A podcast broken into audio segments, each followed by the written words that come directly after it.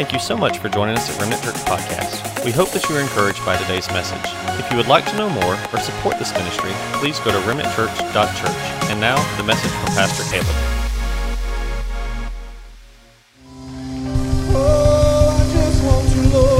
Hallelujah. Lift your hands all over the building tonight, Father. Oh, Lord, I pray, Father, as the shepherd of this house, first for my own life, that's not just a song.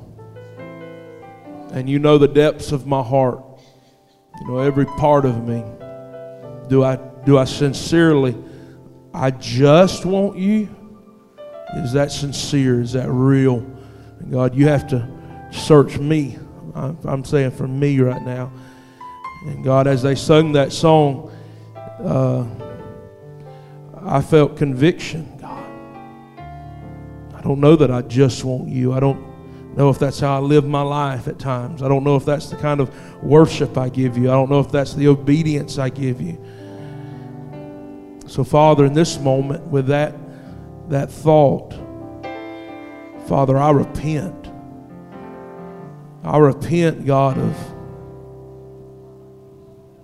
Is anybody listening? I repent,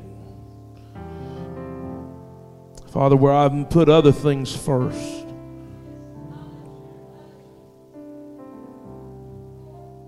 And Father, as a shepherd of this church, my concern is also as well as for me and for these people here. Father, I pray tonight together that, Lord, we can leave tonight and say, I just want you. And our song not be hypocritical, but it be from a pure place. I just want you. Father, for the next few moments, as we look back at some of the early church fathers, God, and some of the disciples, we see a life that they could very well sing that song, I just want you. They lived that way. And Father, so tonight, may we be convicted. May we be stirred enough to want to change and surrender everything to you tonight. Encourage us tonight. Strengthen us tonight. Speak through me tonight. My mouth, but your words. God, I pray tonight. We came out here on a Wednesday night. God, I pray tonight that those who are here would open their hearts and their minds to hear what the Spirit of the Lord is saying. And that's my prayer tonight. In Jesus' name. And everybody said, amen. You may be seated tonight. Thank you, musicians. Thank you, singers.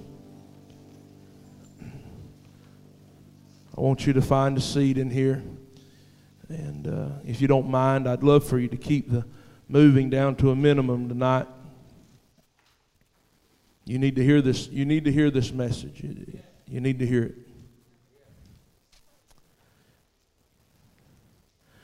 I want to take you to Acts chapter 2.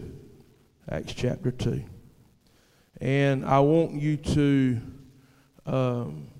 turn in your Bibles to verse 42. Acts chapter 2, verse 42. I want us to look at the early church, how they lived. I don't plan on screaming tonight. Well, we'll see, okay? Or hollering tonight. I want to teach tonight, okay? I want to teach. The Bible says that the early church, you got to understand, this is the conception of the church. Jesus has been crucified. He's resurrected. Now he's ascended into heaven. He speaks to his disciples. He teaches them. And now he leaves and he says, I must go, but I'm going to go into heaven, but I'm not going to leave you by yourself, right? I'm going to send the Comforter. I'm going to send the Holy Spirit to infill you, to baptize you. and you will be filled with this power. And he told them to wait, and they waited, and they were praying, and they were waiting on God. And in Acts chapter 2, the power of God falls, and he baptizes them with the Holy Spirit. Now, I want you to go to verse 42, and I want us to look what it says. It says, they, who are they? This is the church, okay? They devoted themselves to the apostles' teaching. I want to stop right there. They devoted themselves. You know what's missing in the church today? Is a devotion. It's a devotion to God. Devotion is a consecration, is a commitment. People, in lost people, you could understand that they're not going to be committed to anything but whatever makes them feel good. And they're committed to themselves. But when we get saved, we no longer live for ourselves. The Bible tells us, y'all care what the Bible says tonight? The Bible tells us we're not our own, that we've been bought with a price. So I'm not committed to myself anymore. I'm committed to Him. I'm committing my life to what He wants, His way, His will for me. I have committed myself to Him. They were devoted. They were committed. What were they committed to? The teaching. They understood that they needed to learn who Jesus is and who they are in Him. They were addicted to teaching. They had devoted themselves to the teaching of God's Word. I'm going to tell you something. If you love Jesus but you don't love His Word, you don't love Jesus. Did you hear what I said? If you love Jesus, I love Jesus, but you don't love His Word. You don't love Jesus, because Jesus is the Word. He, when He came to this earth, He was the Word wrapped in flesh. You understand? Jesus is the Word. I know you don't like the Word. I know a lot of people, you don't like the Word. You know why? Because you don't reverence the Word. You don't honor the Word. You don't bring your Word. You don't read your Word. Come on now, let's be honest. Come on. Are we going to be honest? You can't heal until sometimes it hurts to heal. You know that? Sometimes it hurts a little bit. You know, and when you got a bad wound, sometimes in wound care, they have to cut some things out, some dead stuff. That don't sound like that feels good to me. Can we cut some stuff tonight? So we can heal, so that we can get better tonight?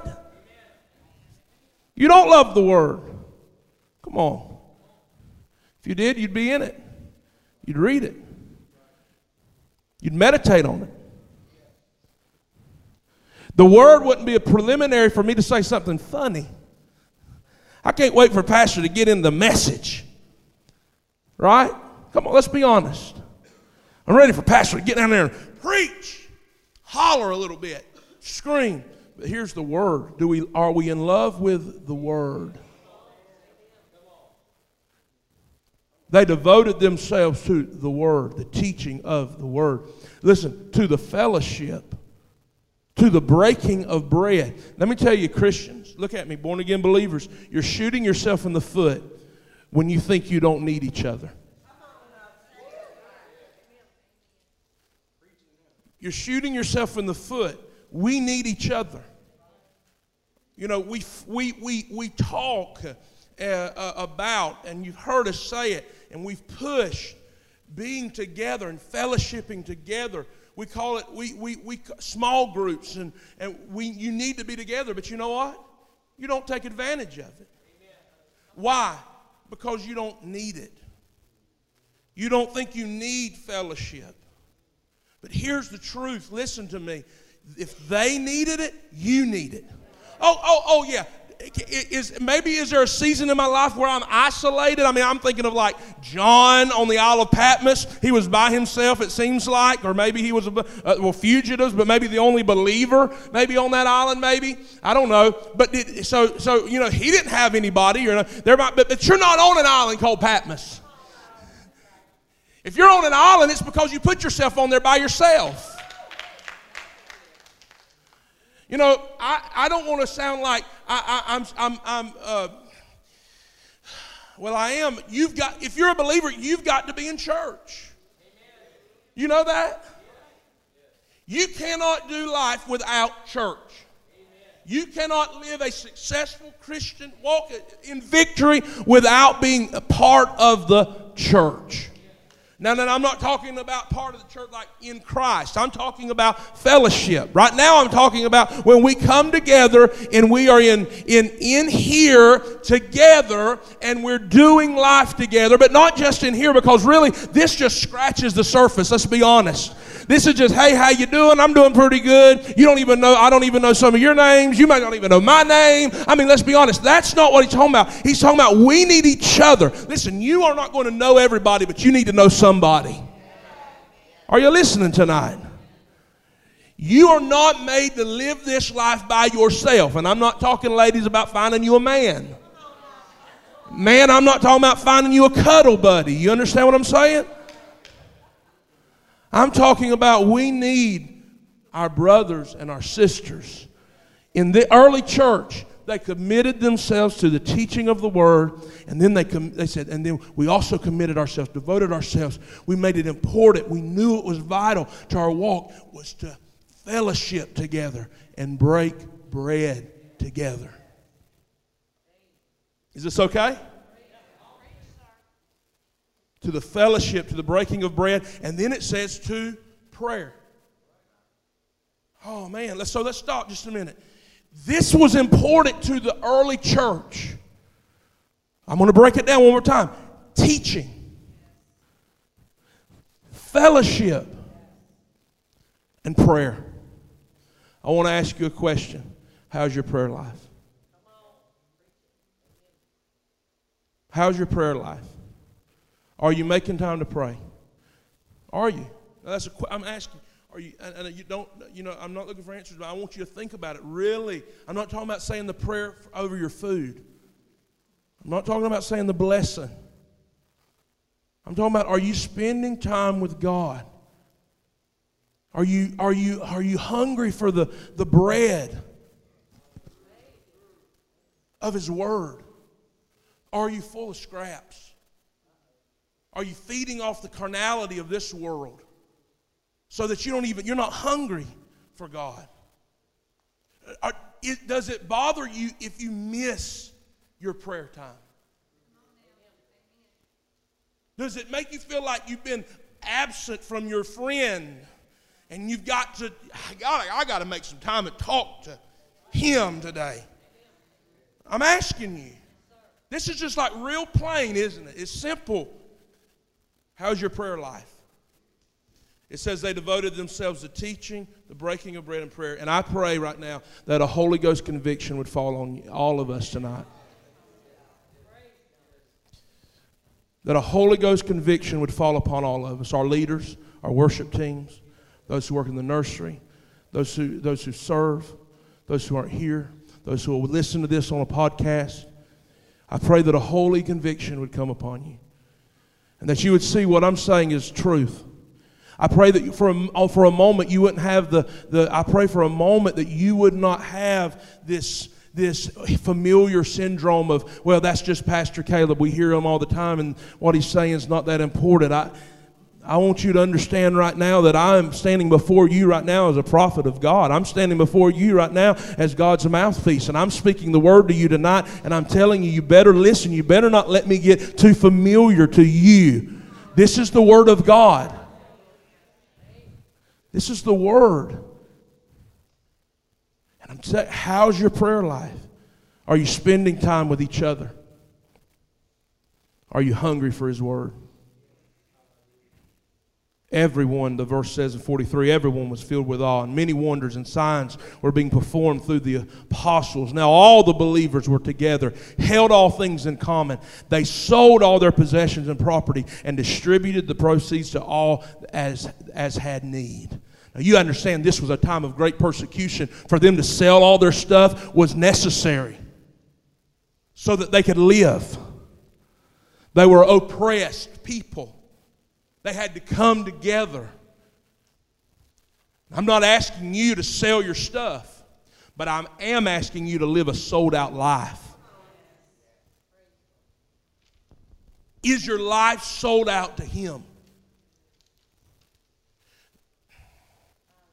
There is a difference between ability and availability. You can have ability. I've seen a lot of people have great ability, but they don't have availability. I'm not talking about, when I say availability, listen to me right now. I'm not talking about, well, I will go to church this Sunday if, wait a minute. What times, I was going to say what times do the Jaguars play, but nobody watches the Jaguars, do they? What time, I mean, isn't there something going on Sunday? Well, I can't go today. Or what I would pray today, I would really pray. Lord, I would pray this morning, but I've got a meeting at 8 o'clock in the morning, and I'm tired. Oh, I'm so tired. I would wake up earlier, but I'm tired. Does that sound like a sold-out life to you? Does that sound like, but then you say, okay, I have nothing to do. You've watched all your television shows. You've scrolled Facebook all the way back to 2016. And then you say, hey, I think I got time to pray. That's not the availability I'm talking about. I'm talking about when you clear your schedule, you push everything aside for Him. And everything is around Him. You understand? Everything's around my prayer time. Everything's around my study time. Everything's around my devotion time. Everything comes second. And talk is cheap, y'all.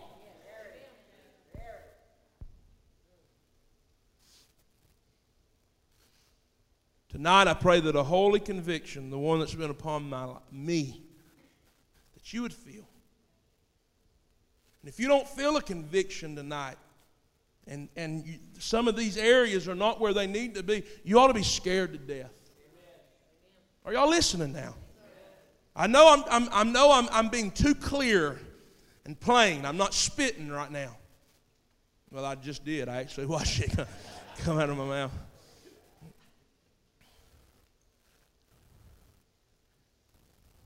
God is calling us to get back to this. And if you're not feeling the conviction of the Holy Spirit, I'm worried if your heart's not so calloused. You know, you ever heard of that, a calloused heart? It's kind of like the calluses that you get on your finger. That's the thought. You can't feel. When I was messing around with the guitar, I played some. After a day of playing, your fingers would be so sore. But if you play a lot, they get calluses on them. And you can just go all over that guitar. It doesn't bother you. It doesn't bother you.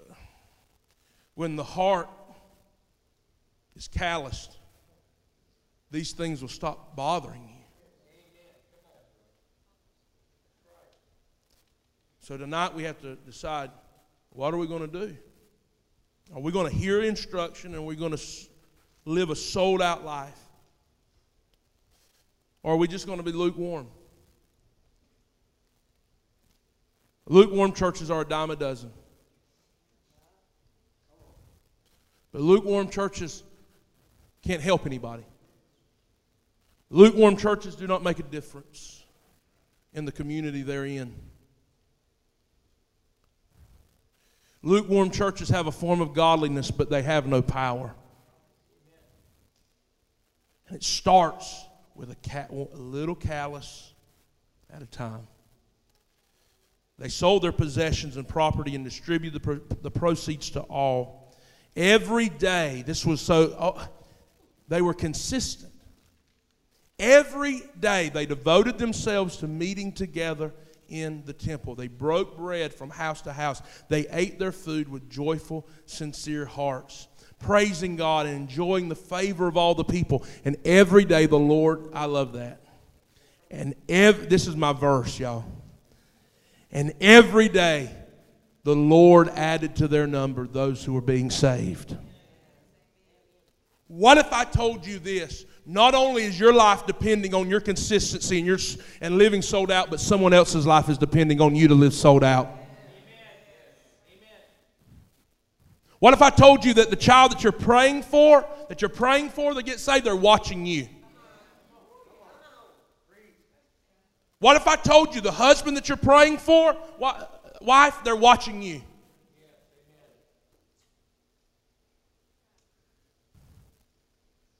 Every day the Lord added to their number those who are being saved. Now I want to fast forward to a man named Stephen. Stephen was a product of this outpouring of the Spirit. We were in chapter 2. We go to chapter 7 and we find a man named Stephen. People were being added to the church daily. Okay, so there become a need for more than just those who had been teaching the gospel. They were needing to get some things in order. There was a problem that arose in chapter 7. I'm talking about the early church. There was a problem that arose. People were getting saved, but some people were getting overlooked. Remember, they sold all they had, and they put everything they had together, and they made sure everybody got fed, everybody got clothed. And some ladies, some widows, missed out on getting their portion, their lunch that day. And I'm sure somebody said, you know why they skipped you, don't you? And they got a little thing going. And Peter said, listen, there's some things we've got to do here, some things we've got to set straight. Listen, I've got to be reading God's Word. I've got to be studying. I'm preaching every day, 5-6 times a day, and I can't be serving tables. Are y'all following me? There, here it is. And it would be not right for us to give up preaching the Word of God to wait on tables. Brothers and sisters, select among you seven men full of good reputation, full of the Spirit and wisdom, who we can appoint to this duty. And we're going to devote ourselves to prayer. Well, they got seven, but the one I want to talk about is this man named Stephen. This man named Stephen was a man full of faith and the Holy Spirit. And I want to tell you something. God wants to use people who are full of faith and full of the Spirit. Not full of themselves, not full of the world, but full of faith and full of the Spirit of God. Oh, He wants to use you, but He can't use you until you're full of faith and full of the Spirit of God.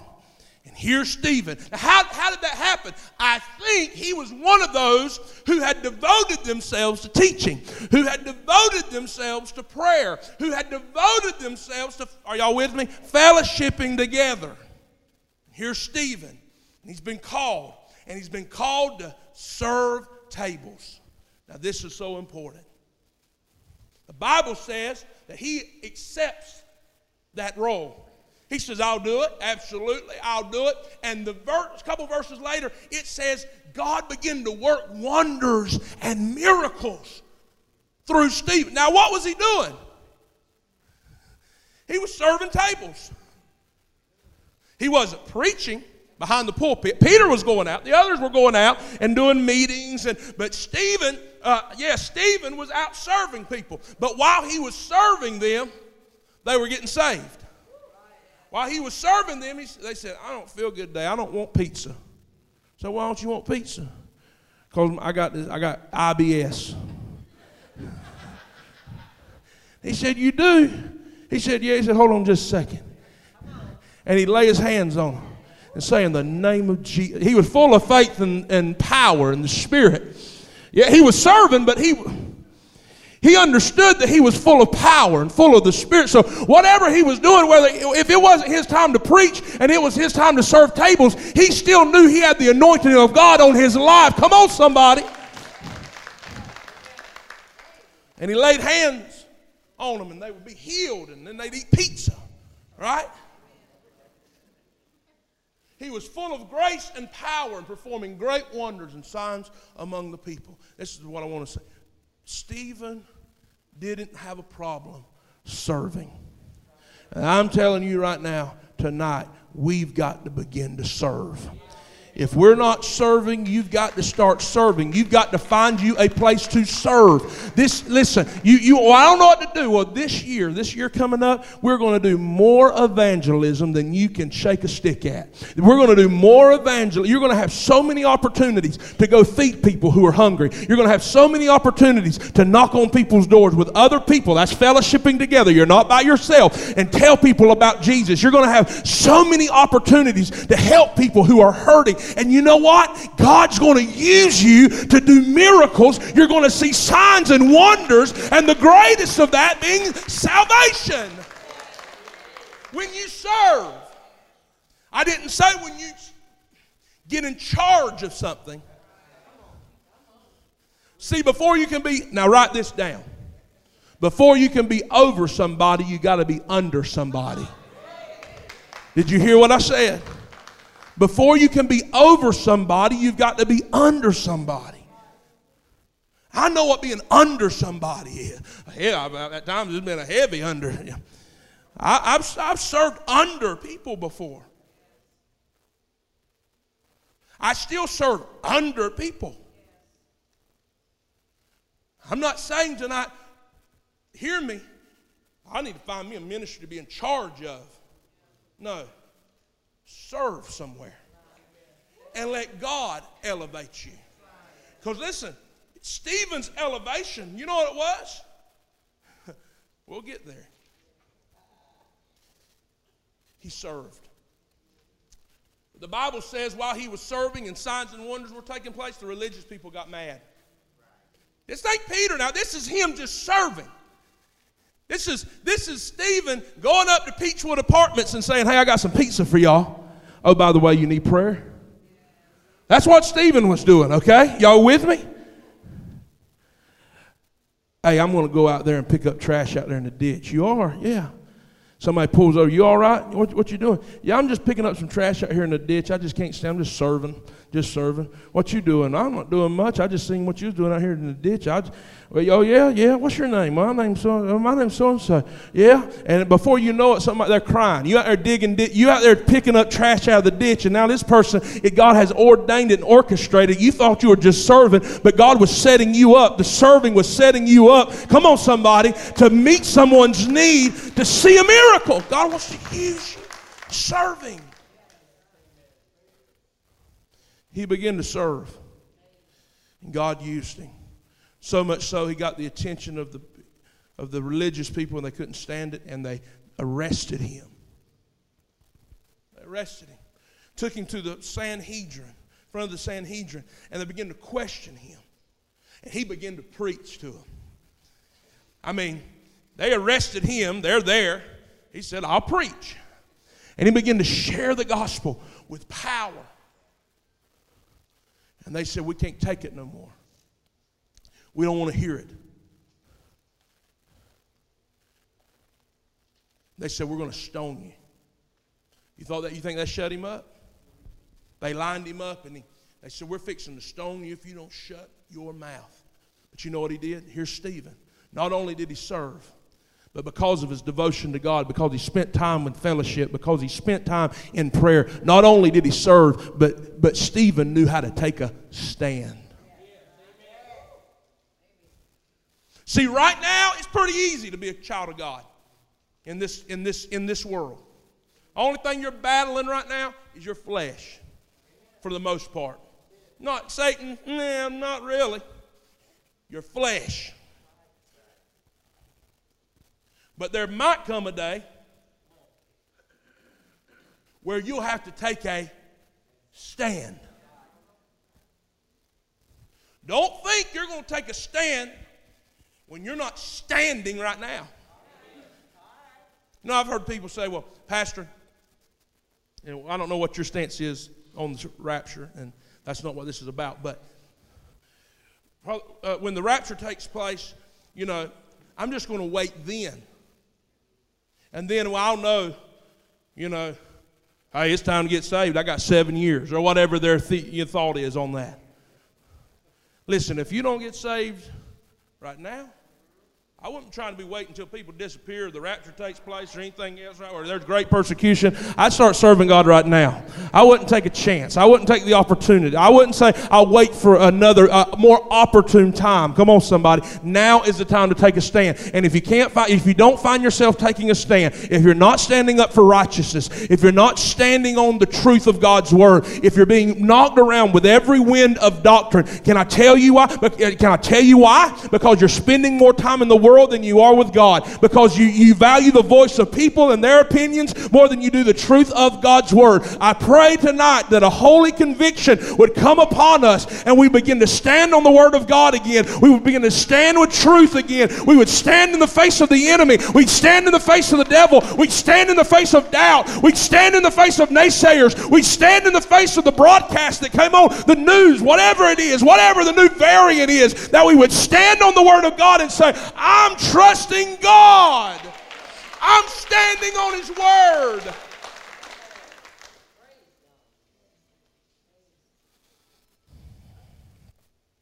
Well, he took a stand. The Bible says as they were getting ready to stone him and they began to pelt him with rocks, the Bible says that he was full of this Holy Spirit and he gazed into heaven and he saw the glory of God and Jesus standing at the right hand of God. In Hebrews, you see where Jesus is seated at the right hand of God. But here, He's standing. And I want to tell you something. When you stand for Christ, you don't stand alone. When you stand for Him, He'll stand for you. Oh, when you've been kneeling in His presence, when you've been crying in His presence, when you've been washing His feet with your tears and drying them with your hair, when you spent time in the quiet place with Jesus Christ, He'll get loud for you. Do you hear me? When you've been kneeling with Him, He'll stand up for you. I'm preaching now. He'll stand for you. When He stood up for God, God stood up for Him. Stephen, full of the Holy Spirit, he gazed into heaven. He saw the glory of God and Jesus standing at the right hand of God.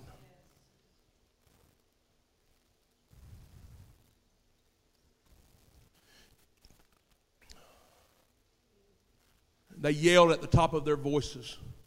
They covered their ears. They rushed him. They began to stone him. They dragged him out of the city, began to stone him, and the witnesses laid their garments at the feet of a young man named Saul. While they were stoning Stephen, he called out, Lord Jesus, receive my spirit. And he knelt down and he cried out with a loud voice, Lord, do not hold this sin against them. Stop right there. Wait a minute. Not only did he serve, don't check out on me. Not only would he take a stand, but after you spent time with Jesus in devotion and prayer and the fellowship of other saints and you're in love with His teaching, not only will you stand, not only will you serve, but you'll begin to make a sound. You'll begin to make a sound that doesn't sound like you. It doesn't sound like this world. See, these words are very familiar, are they not? Do they not sound like the words of our Redeemer, Jesus? Father, forgive them, for they know not what they do. And here is a man, not the son of man, but a man who has been with Jesus. A man who has spent time in the presence of God. A man whose hunger cannot be satisfied by anything of this world. A man who is in love with Jesus. A man who is in love with conversation and prayer with Him. A man who loves the presence of God. A man who has spent time with the Lord. Heaven's open and invades wherever He's at. A man who is consecrated and devoted to Jesus Christ. Listen, it will not only cause you to take a stand, it will not only calls you to serve, but it'll change the way you talk and you'll begin to sound like Jesus. And when you open your mouth, it won't be you talking, but it'll be the Spirit of God talking through you. Help me, somebody. This world needs a church that's been with Jesus. This world needs a church and a people who's been consecrated, who's living a sold out life, who's dedicated and devoted to God. Nothing else matters to them. Don't talk and tell tell me, show him how much you love him. Fall on your face and on your knees and repent until heaven opens. Tears flood your eyes. Your heart seems it's about to burst. Then you know you've touched heaven. Then you know you've touched God. Then you'll be addicted to that feeling. You'll be addicted to that moment in his presence, and you'll search that for the rest of your lives. I'm a lover of his presence. I am a lover of his presence.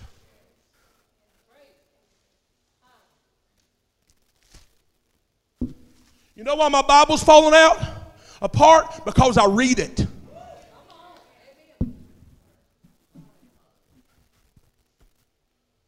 Now, I don't know why my pants is falling down.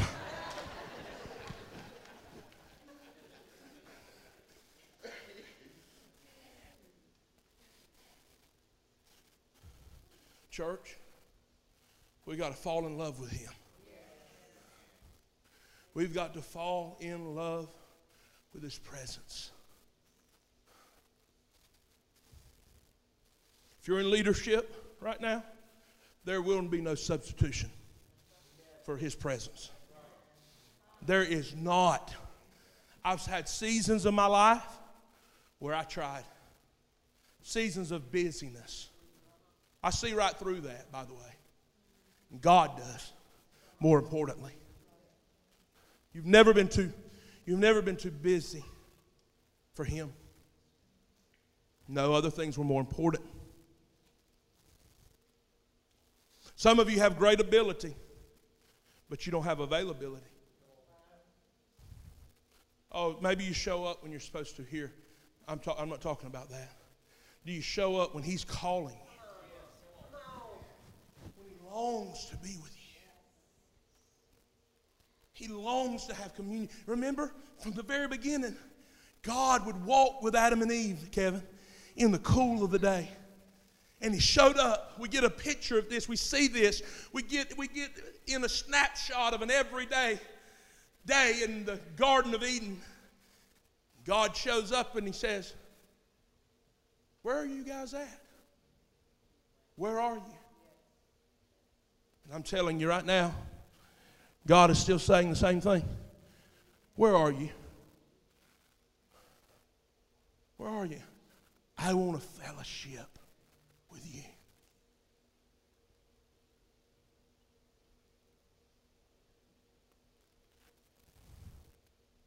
Now something supernatural has to happen. I've delivered the word, but now the Holy Spirit has to sear this in you. Or you know what, Christina? You'll listen to it and you may be stirred for a moment, but it means nothing. You know how many people I have to watch on their cell phones? You know how many people I have to watch laughing and talking? As the Word of God's being delivered, I'm not talking about lost people. Or maybe I am. Maybe I'm just talking about church people. Maybe I've confused and blurred the lines, and that's very possible. Maybe I'm assuming something. Church, if we take this for granted, if we act like the King of Glory is not in this room, when you set aside a time to be here, to meet the King of Glory, what are you doing on Monday? What are we doing on Tuesday? What are we doing on Wednesday? You understand what I'm saying? And I don't want to sound like a broken record, and I don't want to sound condemning. I'm not trying to do that. But I want us to be the church of the living God. I want us, Maria, to operate in power. I want those in bondage to say, "I'm coming there because Jesus is there." They may not understand everything, but they know there's something different about that place, and I've got to get there. That we're a pool of Bethesda, a house of mercy and grace. But if we're not, what can we offer people? What freedom can we give if we're in bondage and chains? What word do we have to give, Sister Vera Mae, if we have no word in us?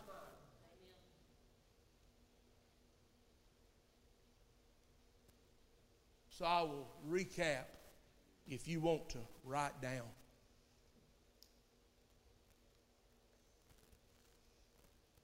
We've got to spend time in His Word. We've got to devote ourselves to teaching. We've got to devote ourselves to fellowship. We've got to devote ourselves. I want to get it all right now. I want to tell you all right. We want to devote ourselves. Let me get there. To prayer. And we want to live a sold out life. And then the fruit of that will look like this. We'll take a stand. We'll be busy serving. And we'll make a sound. It sounds like Jesus. I want you to stand with me all across the sanctuary.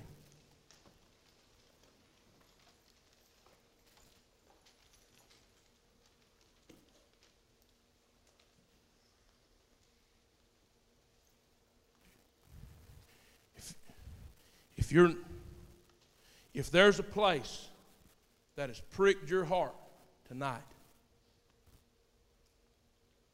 what are you going to do about it? See what I said now. Now I'm done. I just delivered this word that I have labored for all week and tried to go to something else. My wife come this afternoon. And I said, listen, I can't talk about whatever it was you were talking about. I said, I don't have a word. But in my back of my mind, I knew I had a word, but I didn't want to preach this. But here we are. And here it is. And now something supernatural has to take place as you either hear the word and don't do anything with it, or take this word and be a doer.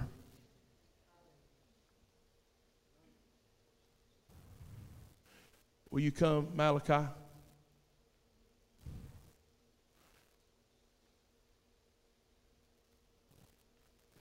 Because, see, the altars should be full. I would have thought after I would have preached this word that people would say, I need to repent.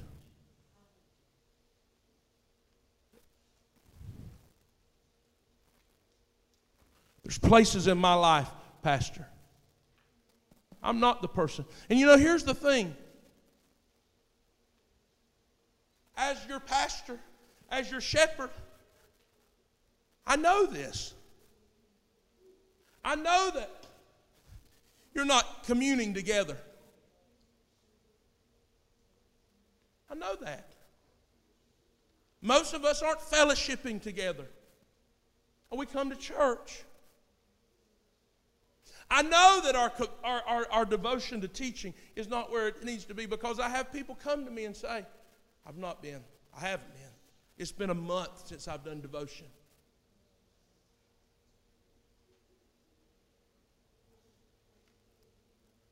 Malachi, play something, please, softly. It don't matter what it is. Father, this is a strong word.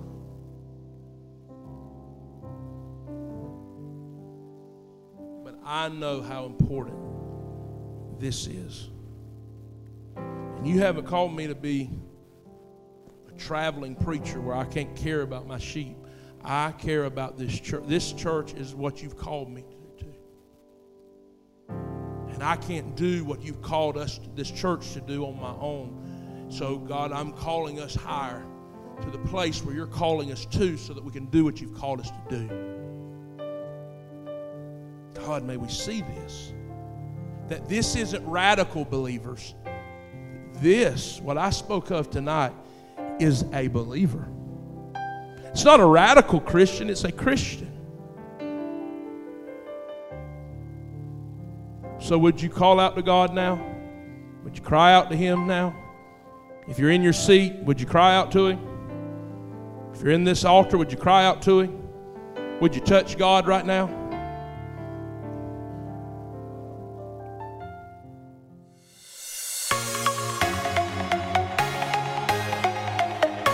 We hope that you were encouraged by today's message. If you were, please feel free to share on social media, subscribe, or leave us a review. We can't wait for you to join us here again.